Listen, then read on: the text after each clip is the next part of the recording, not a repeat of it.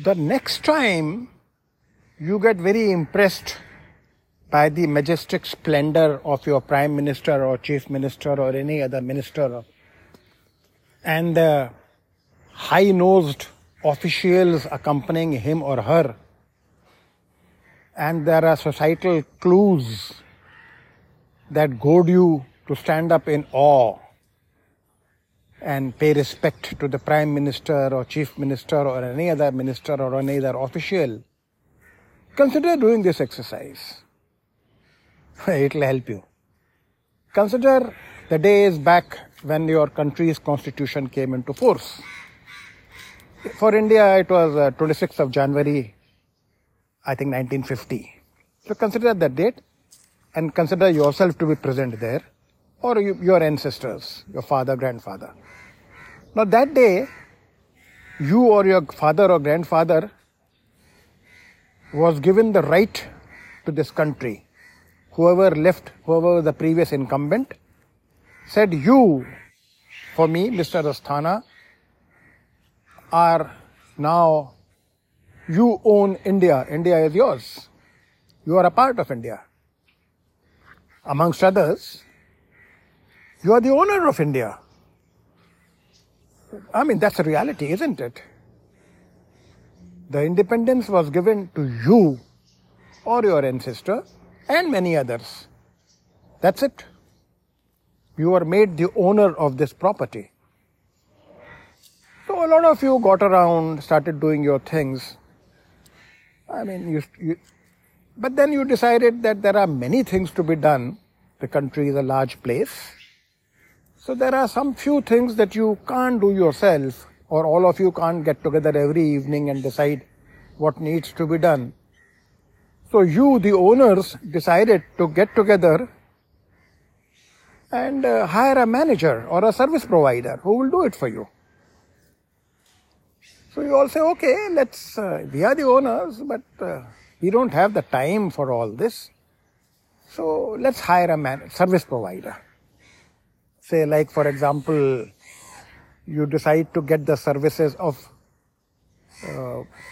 in the mobile field of the Vodafone or the Airtel. So you advertise, or a manager. So you advertise ki these are the conditions, this is the pay I'll pay. Who will take it up for us? A lot of requests, as you know, would have poured to you. Airtel, Vodafone, everybody would have said, sir, give it to me, sir, please, sir. Give it to me, take my services, I'll do it, I'll do a much better job than somebody else. Or in case you are hiring a manager, there will be 100 chaps, which later turn out to be the candidates for the election. They say, sir, please take me, sir, I'm excellent. I promise you the best service. Sir, on your agreed terms, I will do, sir. I'll do much better than others. I have experience also. So you all get together and decide amongst yourselves, okay, let us give this job to, say, Airtel. Or let us give this job to manager X. Or a company or a group of organization that has 50 guys. So he says, okay, we give it to you on agreed terms. You will do only as per our laid down criteria, that is what is written in the constitution and the law of the country. Other than that, you can do what you feel like, but never exceed my brief. He says, thank you, sir. Thank you very much, sir. Thank you very much. And they create the ministers, group of ministers, or the cabinet. Or in case of a service provider, Airtel takes out the contract. And they start providing the services to you. After some time, you stop taking interest in how he or they are providing the service. He or they sense it. And start taking liberties. And you start feeling that you are a one person, what can you do about it? So you start keeping quiet about the liberties that he or she is taking. Not realizing that the other owners are also just one person. So it's only this 140 crores as far as India is concerned, or 42 crores when independence was granted. They were all individuals. There was nothing known as 44 crores at one time. So gradually you start feeling that that chap is a king. You are the tenant. It's not so. You are the owner. He is the guy who's taken up a job either as a manager or a service provider. So what is the question of respect? Do you respect the CEO of Vodafone because you have Vodafone services? Or when you give your contractual job to a company, do you respect the CEO of that company? He has to respect you if you understand that you are the owner. Where is the question of respect for a guy whom you have appointed? He is not the leader. The leader is the constitution. You are not under him by any circumstances. And so that's it. Where is the question of respect? The only thing is, you fail to accept that you are the owner. Because asserting that you are the owner in small ways takes a bit of a time. You know, you got to make a complaint somewhere and say, no, you're not doing right, please start doing right. Initially, of course. By now, he has become so powerful that will rebut you. And as far as officials are concerned, officers, the district magistrate sahab and the police commissioner sahab, they are in any case known as public servants. They are your servants appointed by that overall manager. So where is the question of respect for a district magistrate? And you start kowtowing to him. And as far as the Prime Minister is concerned, as far as India is concerned, there is nothing known as a Prime Minister for me. I have appointed ministers. I have appointed, given a contract to a company, in this case known as the BJP.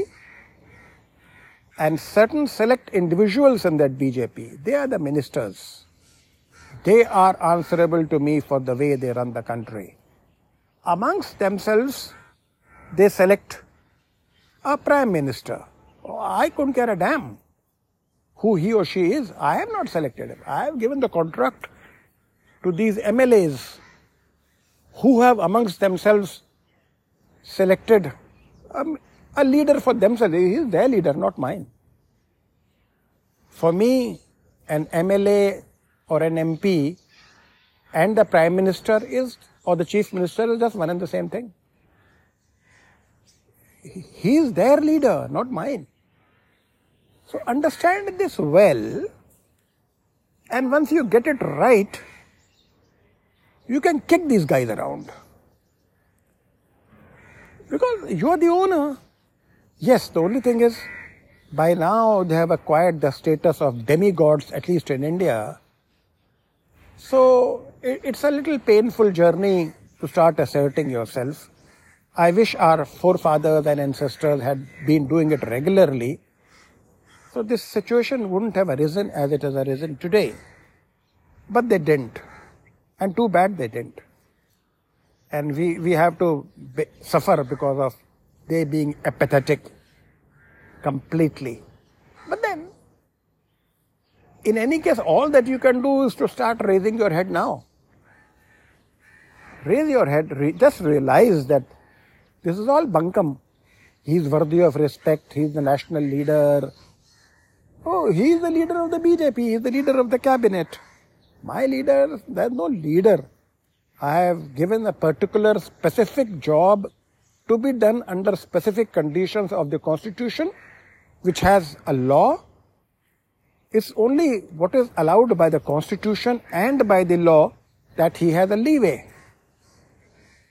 Even then, if he violates that, I'll change him. I can change him. And I can change him or her just by my one vote. That's all that in any case that I can do. Now, don't get too practical by saying, no, it doesn't work that way. I can't change. He's too powerful. He's too powerful because you made him powerful.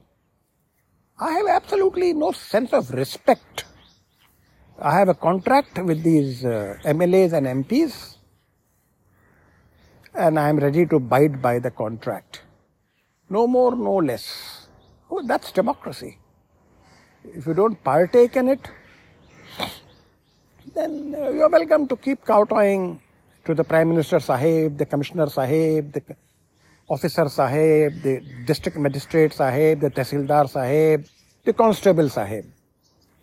They are all public servants or service providers or at best managers appointed by you, the owner of India in my case, and the owner of your country, wherever you be. I'm a Lokasthana at Thane. Try it, it works.